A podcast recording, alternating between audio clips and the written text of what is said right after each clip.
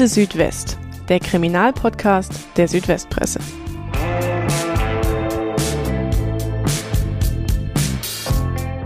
Am achtundzwanzigsten September neunzehnhundertsiebenundneunzig wird in Aalen-Unterkochen die Leiche eines siebenundvierzig Jahre alten Mannes in seiner Wohnung entdeckt. Ein Blick genügte den Ermittlern, um zu wissen, dass es sich um ein brutales Verbrechen handelt. Der Tote, er war Chef einer Drückerkolonne, hatte Schuss- und Stichwunden, seine Kehle war durchgeschnitten. Wenige Tage später wird eine junge Frau unter Tatverdacht festgenommen und es stellt sich heraus, es ist nicht der einzige Mord im sogenannten Drückermilieu. Monate zuvor starb ein dreiundzwanzig Jahre alter Zeitschriftenwerber in einem Wald bei Siegen in Nordrhein-Westfalen einen grauenhaften Tod. Er wurde gefoltert, erschlagen und schließlich in einem Grab verscharrt, das er selbst ausheben musste. Die Festgenommene, sie war gerade mal einundzwanzig Jahre alt und ebenfalls Zeitschriftenwerberin, räumte beide Taten umgehend ein, bezichtigte aber ihre Chefin, eine einunddreißigjährige, sie dazu angestiftet zu haben. Beide Frauen müssen sich deshalb neunzehnhundertachtundneunzig in einem Mordprozess vor dem Landgericht Ellwangen verantworten. Zwei männliche Helfer sind mit angeklagt. Diese sogenannten Drückermorde, die sorgten damals bundesweit für großes Entsetzen und Aufsehen, einerseits wegen der Taten an sich, verübt von zwei jungen Frauen, aber auch, weil sie die Abgründe dieses Milieus offenbart haben. Denn in solchen Drückerkolonnen herrschte meist ein sehr strenges Regiment, es wurde manipuliert, es wurde bestraft und vielfach auch Gewalt angewendet. Warum wurden die beiden Männer getötet? Welche Motive trieben die beiden Frauen an? Und welchen Eindruck hinterließen sie vor Gericht? Darüber wollen wir in der neuesten Folge von Akte Südwest heute sprechen. Mein Name ist Tanja Wolter und ich habe mir heute auch mal wieder einen Gast eingeladen. Das ist diesmal Thomas Veitinger, wie ich schon viele Jahre in der Redaktion der Südwestpresse. Hallo Thomas, schön, dass du da bist. Hallo. Thomas, du hast neunzehnhundertachtundneunzig, also vor sage und schreibe einem Vierteljahrhundert, diesen Prozess in Ellwangen begleitet, darüber berichtet. Das war damals noch für die Deutsche Presseagentur und wir kennen uns auch schon seit dieser Zeit, waren sogar einen Tag mal gemeinsam bei diesem Prozess. Da können wir auch nachher noch kurz drauf eingehen. Aber ich habe da ja nur einmal kurz reingeschnuppert, während du das Ganze wirklich vom ersten bis zum letzten Tag verfolgt hast, also der Experte schlechthin jetzt für diesen Fall bist für uns. Und bevor wir auf die beiden Morde eingehen, würde ich mit dir aber erstmal gerne über Drückerkolonnen an sich sprechen. Die sind ja heute einfach nicht mehr so verbreitet wie noch in den achtziger oder neunziger Jahren, in denen wir uns ja befinden.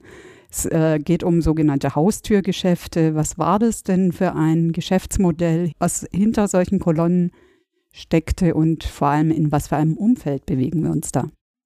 Tja, ähm, man muss sagen, in einem ziemlich üblen Umfeld. Ähm, über allem steht ähm, der Druck, ähm, Zeitschriften zu verkaufen.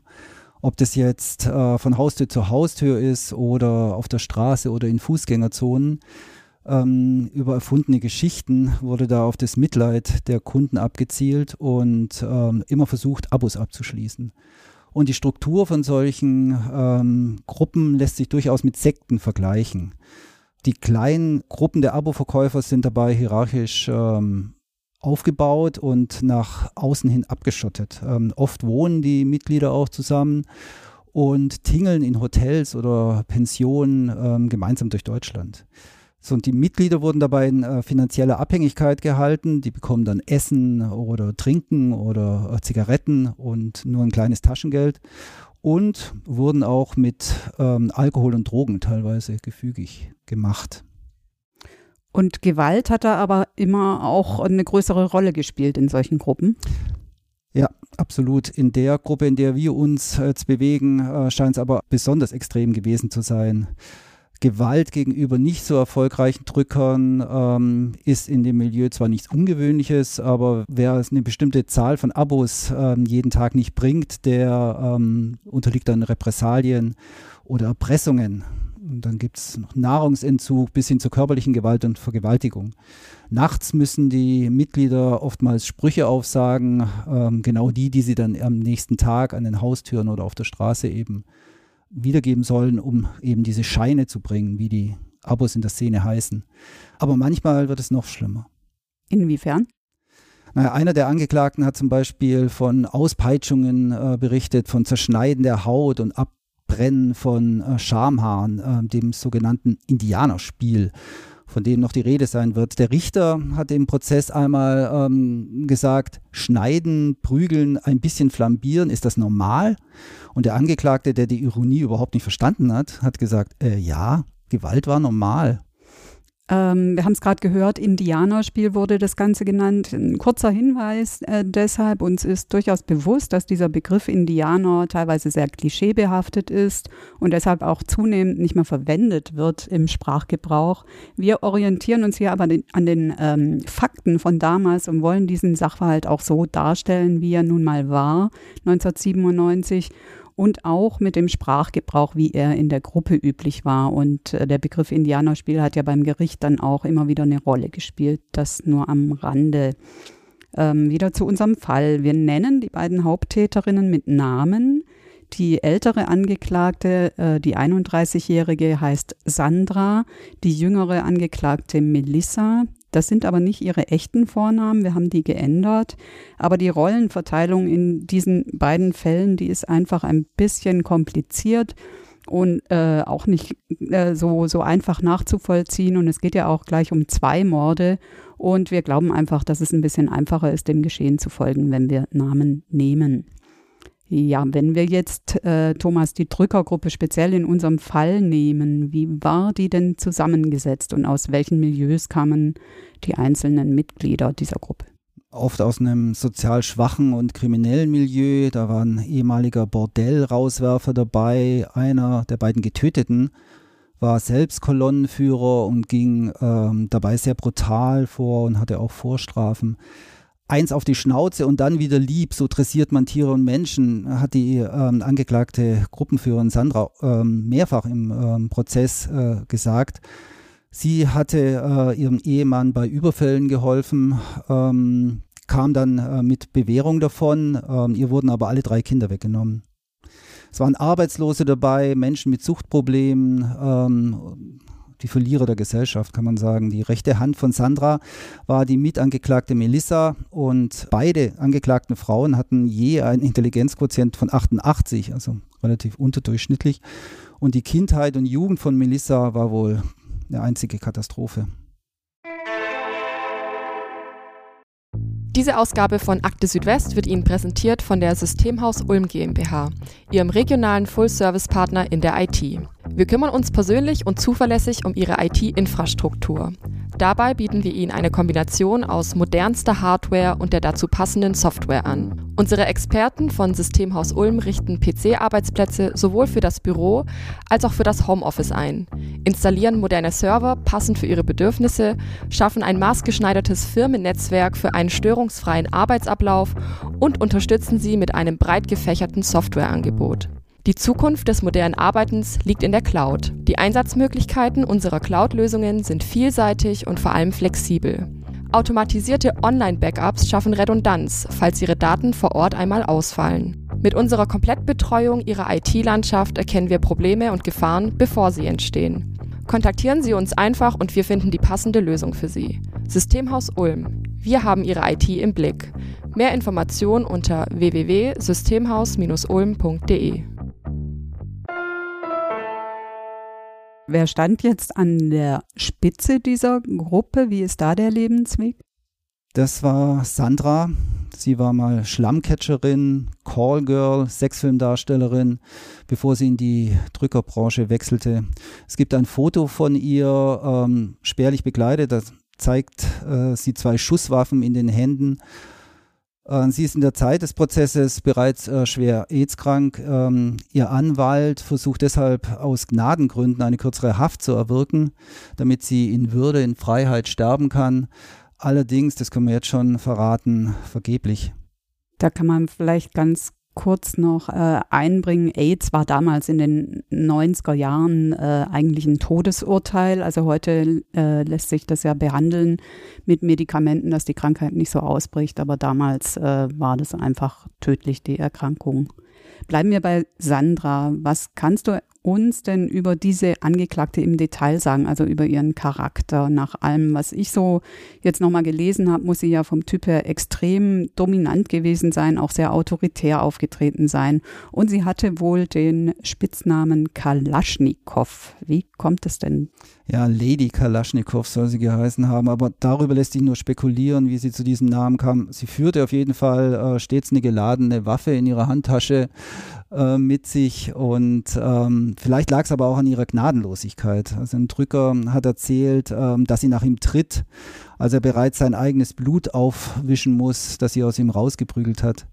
Und bei einem der beiden verhandelten Morde isst sie Schokolade, raucht Zigaretten, macht Fotos und ihr Mastino-Kampfhund namens Moses ist neben ihr. Auf diese Fotos oder auf die Bedeutung der Fotos, da kommen wir später noch zurück. Ähm, die haben ja auch in dem Verfahren dann eine größere Rolle gespielt. Wir reden hier ja über zwei Morde, die völlig unabhängig voneinander zu unterschiedlichen Zeitpunkten an unterschiedlichen Orten begangen worden sind, äh, sogar in zwei unterschiedlichen Bundesländern. Chronologisch gab es erstmal den Mord an dem Drückerkollegen in diesem Wald bei Siegen. Wir sagen jetzt einfach mal Mord Nummer eins. Ähm, wenn ich jetzt mal zurückblicke auf unsere bisherigen Podcast-Folgen, wo ja schon auch ein paar wirklich grausame Fälle dabei waren. Ich erinnere nur an den Zementmord äh, vor dem, äh, dem Prozess vor dem Stuttgarter Landgericht. Dieser Fall hier, der überbietet aus meiner Sicht an Grausamkeit und Sadismus eigentlich alles, was wir in Akte Südwest bisher so gehört hatten, ist also nichts für empfindliche Gemüter. Und du hast dir das alles in allen Einzelheiten im Gerichtssaal angehört. Was ist denn zusammengefasst an diesem Julitag damals passiert? Ja, für viele Beteiligte war das nicht immer ganz einfach dazu zu hören. Wir wollen auch hier nicht alles schildern, was damals geschah. An dem Tag sollte ein Drücker ähm, wegen seiner Erfolglosigkeit bestraft werden. Und dazu fuhren die beiden Frauen Sandra und Melissa mit ihm und einem weiteren Helfer aus der Drückerkolonne in einen Wald.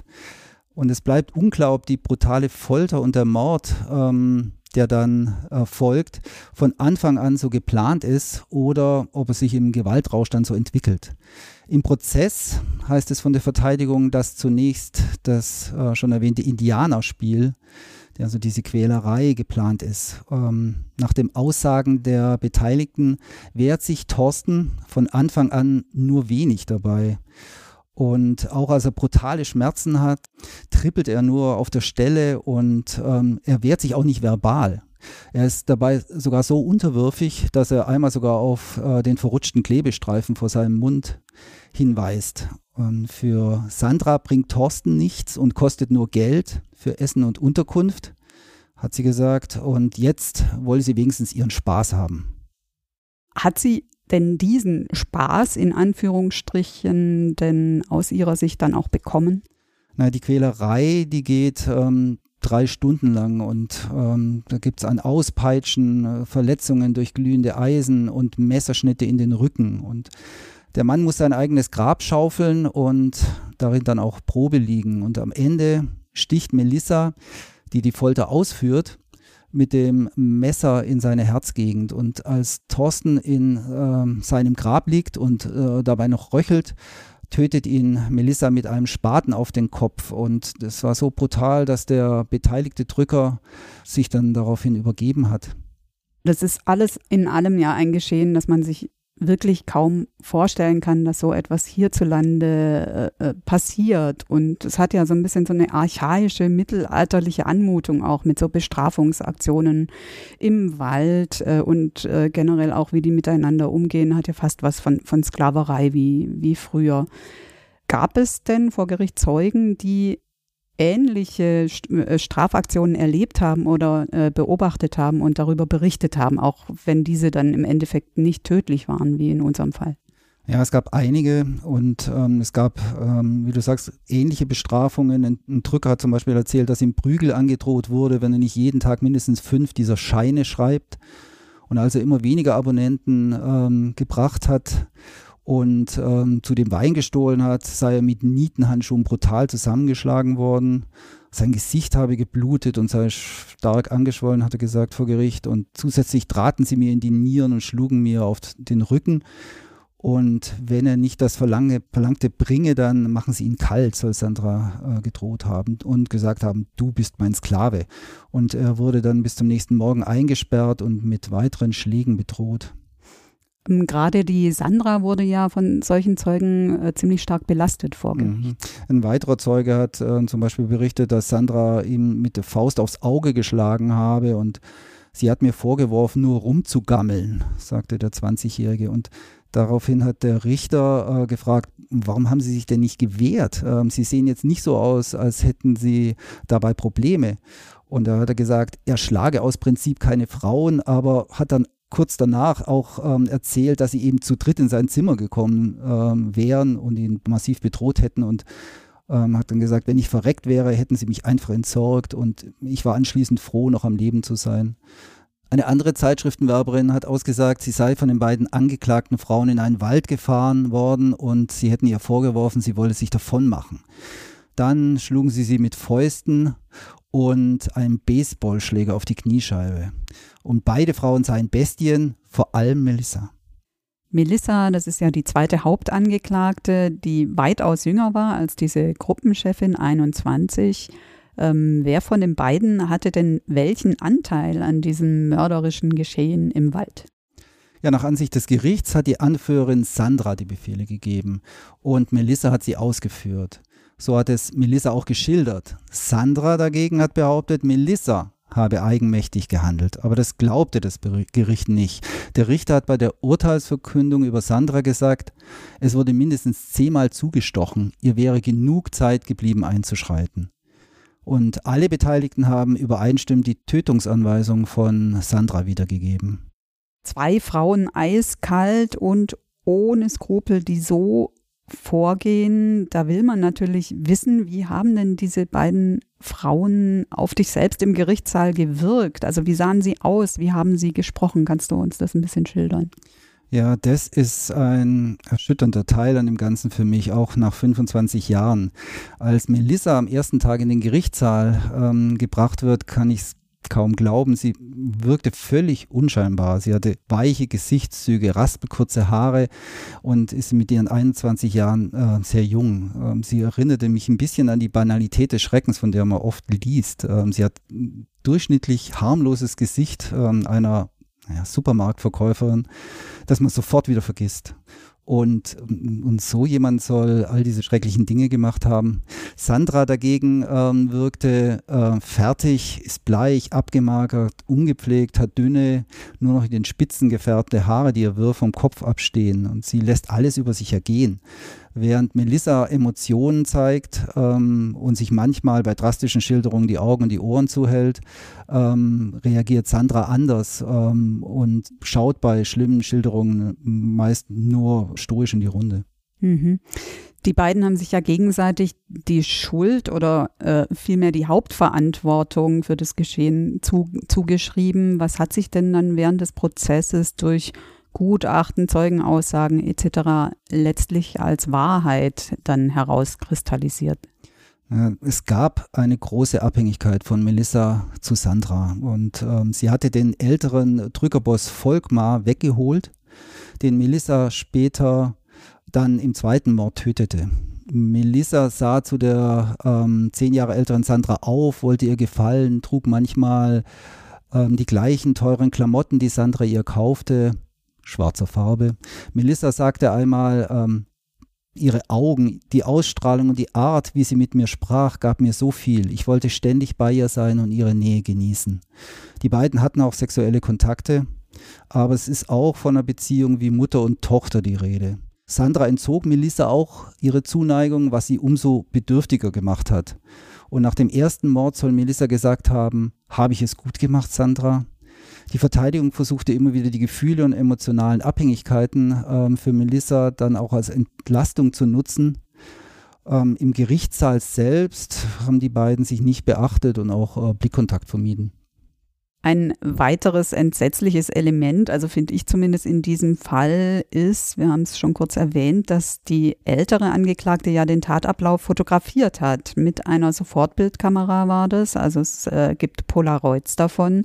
Und diese Fotos waren ja letztlich auch ein sehr wichtiges Beweismittel. Was war denn darauf zu sehen und äh, welche Rolle spielten sie dann in dem Prozess? Die siebzehn Fotos, die zeigten die Quälereien im Detail und waren aus mehreren Gründen für den Prozess wichtig. Die Fotos wurden von Sandra aufgenommen und später unter den Drückern herumgezeigt. Möglicherweise sollten sie zur Abschreckung dienen, vielleicht befriedigen sie auch irgendein Verlangen von Sandra, die ja Spaß mit dem Opfer haben wollte. Die Fotos ließen natürlich dann auch Rückschlüsse auf die Tat zu und belasteten alle Angeklagten. Für das Gericht wiederum widerlegten sie äh, die Version von Sandra, Melissa habe eigenmächtig gemordet. Denn natürlich hätte sie sagen können, hör auf damit, anstatt immer und immer wieder Fotos zu schießen. Die zwei Frauen waren ja nicht alleine mit ihrem Opfer im Wald. Es gab männliche Helfer, zumindest einen, hast du ja schon erwähnt. Was kannst du denn dazu sagen? Und haben die vor Gericht äh, Aussagen gemacht? Es gab ja zwei Mitangeklagte. Ja, nicht nur im Wald, auch im zweiten äh, Mordfall, äh, zu dem wir noch kommen, war je ein Mann anwesend, aber die hatten wohl nur Handlangerdienste. Sie hatten ähm, auch nichts zu sagen. Einer der Männer hatte eine sexuelle Beziehung zu Sandra. Jetzt wollen wir endlich zum zweiten Mordfall auch kommen, den wir bisher ein bisschen vernachlässigt haben, der aber hier im Südwesten begangen wurde, weshalb dieser ganze Prozess ja dann auch vor dem Landgericht in Ellwangen stattgefunden hat. Es war ein Sonntag in den frühen Morgenstunden, da wurde der Chef einer anderen Drückerkolonne, ein siebenundvierzigjähriger, in seiner Wohnung in Aalen-Unterkochen getötet. Wie ist denn dieses Verbrechen genau abgelaufen? Also hier war Melissa allein mit einem männlichen Drücker vor Ort und auch hier spielte eine sexuelle äh, Beziehung eine Rolle. Melissa hatte mit dem ehemaligen Chef der Werbekolonne eine Beziehung und sechs Monate, nachdem sie ihn noch heiraten wollte, tauchte sie dann vor seiner Wohnung in Aalen auf. Der gehbehinderte siebenundvierzigjährige öffnete äh, seiner ehemaligen Freundin arglos die Terrassentür und äh, wurde dann durch ein Kissen äh, zur Schalldämpfung in den Rücken geschossen. Und als der Mann sterbend am Boden lag, holte Melissa, die ja in, de, in der Wohnung äh, mehrere Monate gelebt hatte, ein Filetmesser aus der Küche und sticht ihm zunächst mehrfach in den Rücken und schneidet ihm dann die Kehle durch. Im äh, Gericht äh, hat sie gesagt, sie wollte ihn ganz gründlich töten, sie habe ihn gehasst. Ähm, war das dann auch das Motiv, Hass?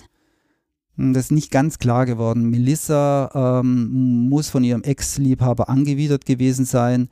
Er roch wohl nicht besonders gut und klingelte mit einer Fahrradklingel, damit sie kam und ihn äh, sexuell befriedigte. Zudem soll er ihr Geld geschuldet haben. Ein Gutachter sagte vor Gericht, äh, für die Tötung des siebenundvierzigjährigen Drückerchefs Volkmar habe sich Melissa möglicherweise auch persönliche Vorteile be- versprochen. Möglicherweise wäre, dass sie von der Arbeit an der Haustüre weg wollte. Und die Tötungsschwelle, das kann man wohl auch sagen, lag nach dem unentdeckten ersten Mord niedriger. Melissa sagte selbst, ähm, ich wollte mich beweisen und habe funktioniert wie ein Uhrwerk. Aber auch hier sagten die Frauen Unterschiedliches aus. Ich habe am Telefon zu ihr gesagt, sie soll den Be- Besuch lassen und wollte einen Tag später äh, zusammen mit ihr fahren, hat äh, Sandra vor Gericht gesagt. Sie solle lediglich Drücker abwerben. Absingen hieß das äh, im Jargon. Etwa für tausend D-Mark wechselten Drücker von Kolonne zu Kolonne. Zeugen wollen allerdings gesehen haben, wie die, wie die einunddreißigjährige äh, Frau, die Jüngere, zuvor im Gebrauch ihrer Waffe unterrichtet hat und es wird vermutet, dass sie durch den Mord einen unliebsamen Konkurrenten ähm, in der Drückerszene aus dem Weg räumen wollte. Es war dann auch ihre Waffe, mit der der Mord geschehen ist. Hm? Ja. Das Motiv war ja in dem zweiten Fall anderer Natur als in dem ersten Mordfall im Wald. Da ging man ja von Mordlust aus. Hier bei dieser Tat in Aalen war ein Raubmord aus Habgier angeklagt. Hatte das Opfer denn überhaupt Geld? Also wurde es ausgeraubt? Es wurde wohl Geld entwendet. Sie hat auch eine ähm, schwarze Jacke ähm, gestohlen, indem sie Geld vermutet hatte. Und drei Handys hat sie auch mitgenommen. Ähm, meiner Meinung nach aber dürfte das nicht das alleinige Motiv gewesen sein. Mit einem der Handys wurde übrigens später dann telefoniert und äh, die Polizei hörte mit und kam so den Frauen auf die Spur und fand dann auch diese siebzehn Polaroid-Fotos. Ein Handy vom Tatort zu nutzen, sagt ja auch was über die Naivität und äh, vielleicht auch über den Intellekt der Frauen aus. Nach der Festnahme ähm, gestand dann Melissa umgehend den Mord des Drückers im Wald. Ihr blieb auch nicht viel anderes übrig durch die, durch die Fotos. Und von diesem Verbrechen wussten die Beamten bis zu dem Zeitpunkt gar nichts, was ja auch wiederum Rückschlüsse auf die Drückerszene damals zulässt. Der Getötete wurde von niemandem vermisst und möglicherweise wäre sein Tod nie aufgefallen. Ich habe dann auch irgendwo noch äh, gelesen jetzt, dass sie dann äh, auch diejenige war, die zu dieser Stelle in dem Wald geführt hat, wo man dann die Leiche gefunden hat. Ja, das stimmt. Was ich auch noch von dem Prozess sehr eindrücklich weiß, ist, dass ein Polizeibeamter berichtet hat, wie, wie er zu dieser Stelle kam. Und das wollte der Richter gar nicht wissen. Der hat gesagt, ja, ja, weiter. Aber für den Polizeibeamten war das ganz wichtig zu sagen, wie er zu der Stelle kam und lauter Maden auf dem Boden lagen. Und genau gesehen hat, da muss ein Mensch drunter liegen. Ähm, gab es denn psychische Auffälligkeiten bei diesen beiden Hauptangeklagten? Also haben psychiatrische Gutachter irgendwelche Störungen, Vorerkrankungen festgestellt und ähm, hat vielleicht auch Drogenkonsum in dieser ganzen Lage eine Rolle gespielt? Die beiden Angeklagten hatten zumindest keine Drogen über einen längeren Zeitraum genommen. Ein Professor für Psychiatrie der Universität Heidelberg hat die Angeklagten untersucht und Melissa eine gestörte Persönlichkeit attestiert. Sie habe vermutlich versucht, Anerkennung um jeden Preis zu erreichen und sich in einer starken Abhängigkeit zu Sandra befunden.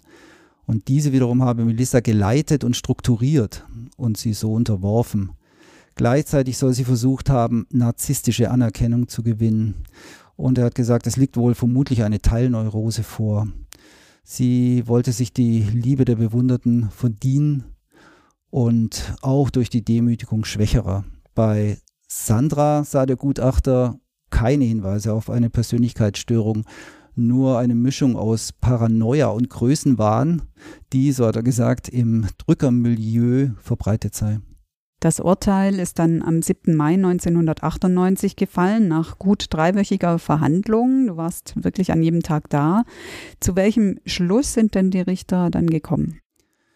Die Frauen wurden jeweils ähm, zu lebenslanger Haft verurteilt. Sandra bekam eine besondere Schwere der Schuld zugesprochen, weil sie, weil sie die Folterung und den Mord an Thorsten angeordnet hat. Sie konnte also nicht nach fünfzehn Jahren entlassen werden. Melissa wurde wegen zweifachen Mordes verurteilt. Dennoch bestand bei ihr nach fünfzehn Jahren die Möglichkeit zur vorzeitigen Entlassung aus der Haft.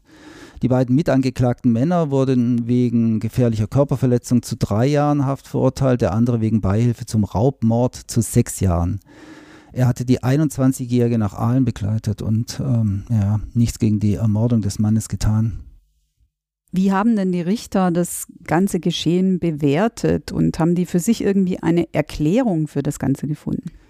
Nicht wirklich. Also vor fünf Jahren hat der Richter in einem Interview noch sein völliges Unverständnis zum Ausdruck ähm, gebracht. Im Urteil selbst hat er ähm, gesagt, für das Geschehen mit seinen würdelosen und gemeinen Umständen fehle ihm jedes Verständnis.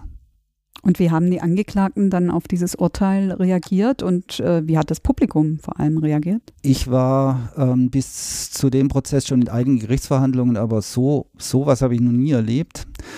Am Tag der Urteilsverkündung, ähm, als die Angeklagte Sandra reingeführt wird, gibt es Buhrufe und Beschimpfungen von den, von den Zuhörern. Nach dem Urteil dagegen waren die Zuschauer relativ ruhig, es war nichts zu hören. Wir haben das damals so beschrieben, dass offensichtlich die Zuhörer zufrieden waren mit dem Urteil. Sandra hat das äh, für sie wohl erwartbare Urteil lebenslang mit besonderer Schwere der Schuld äh, auch wieder stoisch entgegengenommen. Melissa hat zwar geweint, wirkte aber auch erleichtert, weil keine besondere Schwere der Schuld festgestellt wurde. Sie hat nur zu ihrem Anwalt sich rübergebeugt und ähm, ein Wort ähm, geflüstert. Danke.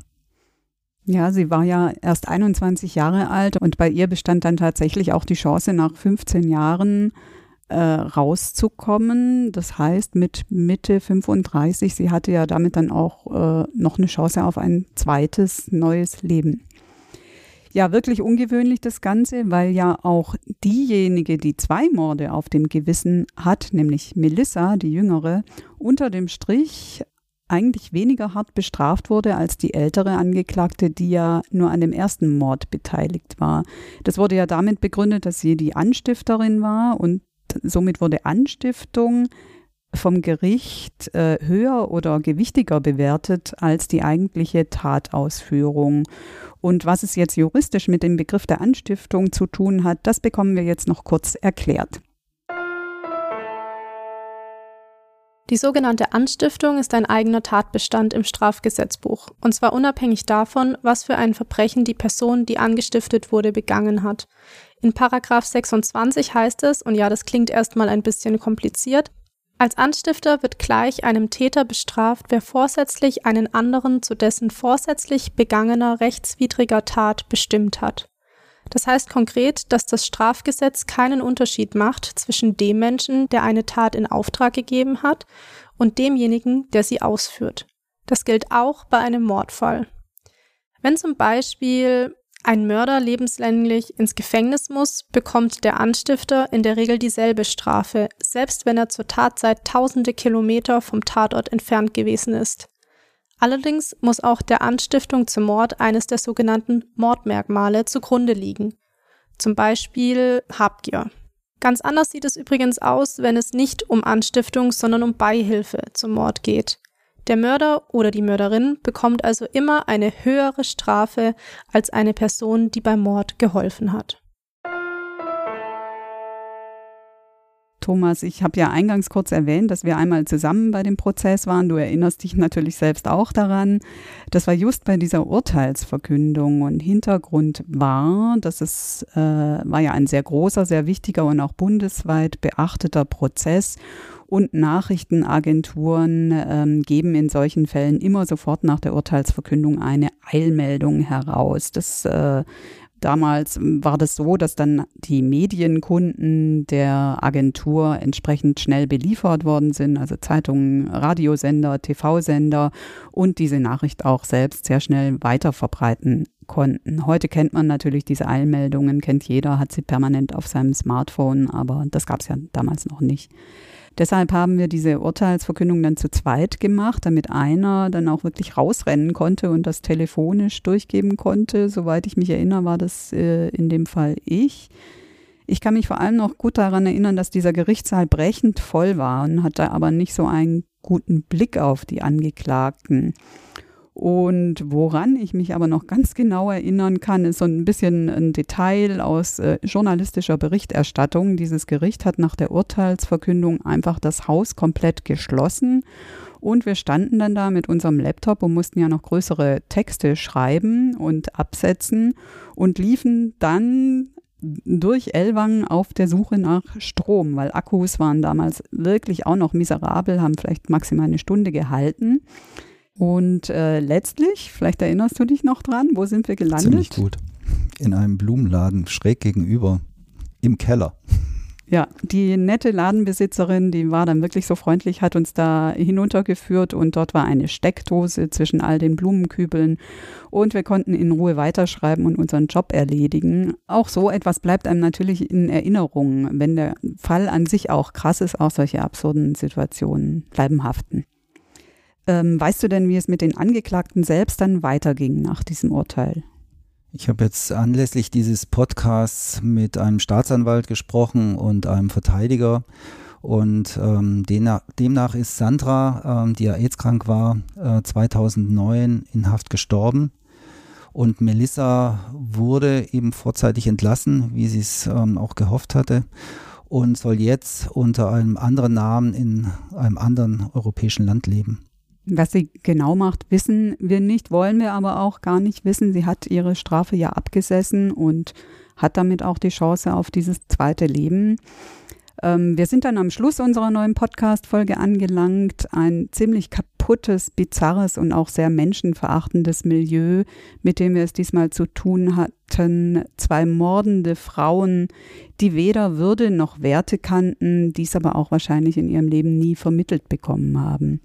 Und trotz eines rechtskräftigen Urteils lässt sich das grausame Geschehen ja insgesamt nur sehr schwer greifen. Von daher müssen wir unsere Zuhörerinnen und Zuhörer jetzt auch leider mit diesem etwas mulmigen Gefühl des Unvorstellbaren und Fassungslosen entlassen. Aber wir freuen uns, dass ihr wieder dabei wart. Hoffentlich bis zum nächsten Mal. Und Thomas, toll, dass du uns diesen Fall mitgebracht hast, dass du dich nochmal in all diese alten Akten und Berichte reingearbeitet hast und auch noch so vieles in Erinnerung geblieben ist. Herzlichen Dank dafür und tschüss. Gern geschehen. Tschüss. Wenn ihr Fragen habt, Kritik oder Anregungen, dann schickt sie uns einfach per Mail an podcast punkt s w p punkt d e. Ihr findet uns auch in den sozialen Medien, beispielsweise auf Twitter unter at akte s w p.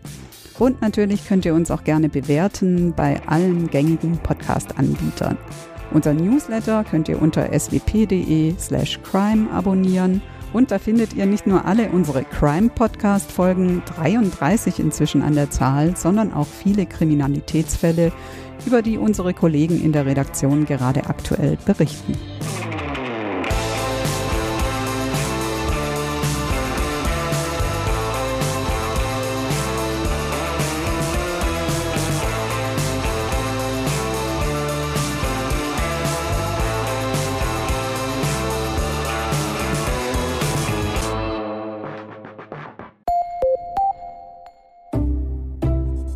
Podcast hörst du kostenlos. Möglich wird das durch unsere vielen Abonnentinnen und Abonnenten. Unterstütze auch du Qualitätsjournalismus in deiner Region mit einem Digital-Abo. Teste uns einfach mal einen Monat lang. Alle Infos auf s w p punkt d e.